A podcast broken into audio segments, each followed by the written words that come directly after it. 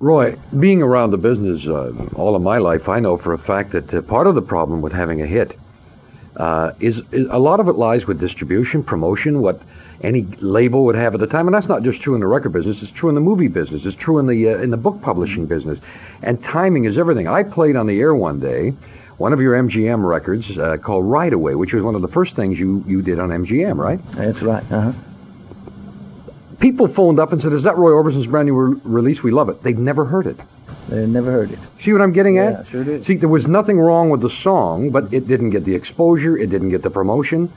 Uh, so I, that's really why I'm saying that. I think mm-hmm. if you had a song like that with the promotion behind it and not that we're trying to promote the fans and people listening here. Please don't misunderstand that. What we're saying is that the label has to get behind it, make sure it's in the stores, make sure that the radio stations have it, and all of those things. That's part and parcel of the whole thing. If you, you know, some people have asked me, uh, why do you want a, uh, a hit record, or do you want one now? And I said, certainly, I do want one.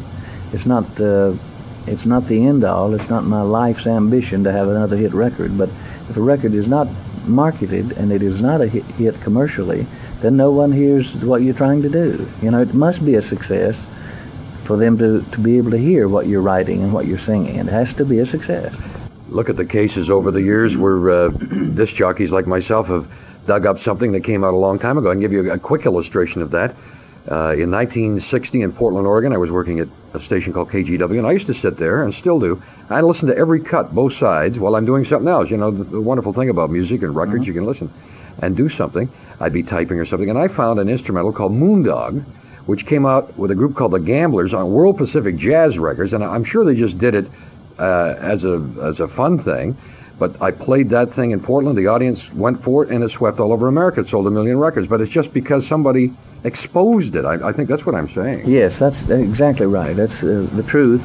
And also, uh, tied in with that, if an artist is trying to be creative and he is frustrated by this other thing, this uh, lack of uh, follow through right. to the public, then uh, that, uh, that inhibits his creativity he's wondering as he writes. Now, this is a bad, bad situation for any artist, painter, writer, whatever. Uh, to as you as you're doing your project, you're being creative and you're bearing your soul for the for all the world. To wonder if anybody is going to release it or if anybody is going to push it. And as you do that, then the creativity stops. Exactly. So you have to pick up again and again. So. But you know the greatest compliment you've had in your life, and we've been talking here for some time, Roy, and I apologize for that, but the greatest compliment to Roy Orbison as an outsider, let me give you this view. Roy Orbison, loved and respected, people show up. Your records from years ago still sell well. They call Roy Orbison a legend. They don't mean it loosely. They mean that you are part of their lives. And as you've said, the hit record scene stopped 10 years ago. Doesn't that tell you, isn't that, doesn't that kind of give you a thrill in a way? It does. It does kind of thrill me in that uh, the last of the singles were like 65-ish, you know. Uh, and the increase of album sales, it's all albums now, mostly. Right. Uh, a few singles from albums, you know, to plug the album. Uh, it does, that's more or less probably what I'm after, is that I would like to be remembered. That's know? right. That's probably what I'm after. What I'm saying, too, in addition to that, Roy, is the fact that the record companies, if any of them are listening or would ever hear this, should take note that Roy Orbison, the singer, Roy Orbison, the performer, the music of Roy Orbison is appreciated by the public, and maybe they should get their head out of the sand, get behind this legend that everybody else seems to know about, except them as far as the promotion goes, is what I'm saying. Yes, it seems, Red, that uh, uh, in business times, when people are busy, busy, busy, and you call and, say, and, and they're in a conference, Always. Always in a conference. Uh, and they're probably laying back, you know, leaning back and uh, just thinking about this, that, or the other. Um, but they're in conference because they don't want to be bothered. When it gets that hectic and that pace, and the fast dollars come in, and, the, and it's big business or no business, uh, they lose sight of the fact that uh, there are people around still who have things to say that no one else on earth can say and that people have things to sing that no one else can sing like they sing them. So uh, it's like, uh, you know, we miss uh, Hemingway, we, we, we, we miss uh, Elvis, we miss That's what he would have done, uh, what they both would have done, all of this thing. So you don't, uh, you shouldn't let uh, the, uh, the money interfere with the uh, creativity. I agree with the artists. Yeah, you, you just happened to mention Elvis there, and I was just going to say that uh, what bothered me as a guy that sat behind and still does sit behind turntables, that a lot of the rock magazines, a lot of the press were doing put downs on Elvis Presley.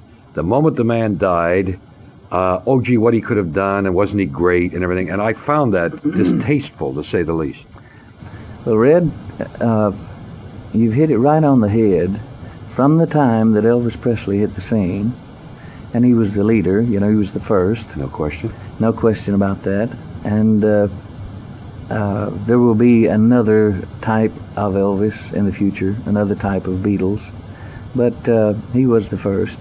From the first moment, the first thing written about him was bad.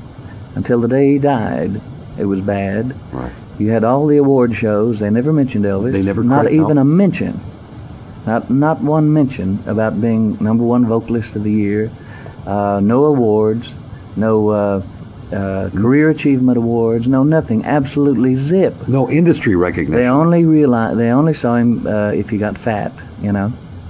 And uh, I happen to know that he had a disease from which he would have died anyway, called lupus, and uh, he couldn't have lived uh, past the point that he did, maybe another year or two at the most. But the moment that he was gone, everybody said, "Oh, he was glorious, uh, this, Yeah. that, and the other," and they actually gave him an award on a, on a rock show. It, unbelievable, unbelievable, you know. And the tributes. In fact, I did a couple of tributes to Elvis on television because uh, in uh, the quieter circles, I was his uh, favorite singer. I know. And uh, when I did these things, one was in uh, in Memphis, Tennessee, at the Liberty Bowl, and his father was there, and I it was saw you. sanctioned by his father. And I talked to Vernon, and uh, it, and I sang Elvis's songs, and it seemed to be the thing to do Right. because it was in his hometown, a tribute to him. All right, then I was called to do another thing uh, on Elvis's birthday. So I said, okay. Uh, they said, what songs are you going to sing? I said, well, I'll sing the two that Elvis said he liked the best Crying and Running Scared. So some integrity was still there. right. And then the darn thing comes out, and it's uh, Nashville's salute to Elvis on his birthday with, um, I don't know who all on it. You oh, know. Jerry Lee. I remember But- the show, yeah. But anyway, the thing is, I tried to maintain that integrity uh, throughout the thing and uh, had a great chat with Elvis uh, December before he died. Uh, two hour long chat, uh, fantastic time, you know. But uh, I don't guess there has ever been a performer who has been put down more when he was alive than Elvis Presley and been more acclaimed when he was dead than Elvis Presley. Sad note. And industry, take note. Roy, where do we go from here? Are we going to see new albums out? Are we going to see new singles? Are we going to see that that vigor? I mean, you you haven't exactly had, shall we say, the easiest time in life, which we won't won't dwell on. But to come out of all of that tragedy and, and sing, it's still in you, and you've got all of that to give. Are we are, are we to see new products soon? Yes, we are, Red. I've uh, dedicated my uh, self to my career. I have a family, uh, but I'm going to have this career. And as long as I'm around and able to sing, and as long as I'm around and people want to see me sing, I will do both. And uh, if I connect, which I think I will within the next 30 days, Good. with the proper people, then uh, everybody else will hear what I'm doing. If they like it, that's fantastic. I hope they do. You know, if they don't, it will it will be the real Roy Orbison. So either way, it's there for posterity. Roy, have a good trip through the rest of your life. Thank you. The legends live on at redrobinson.com.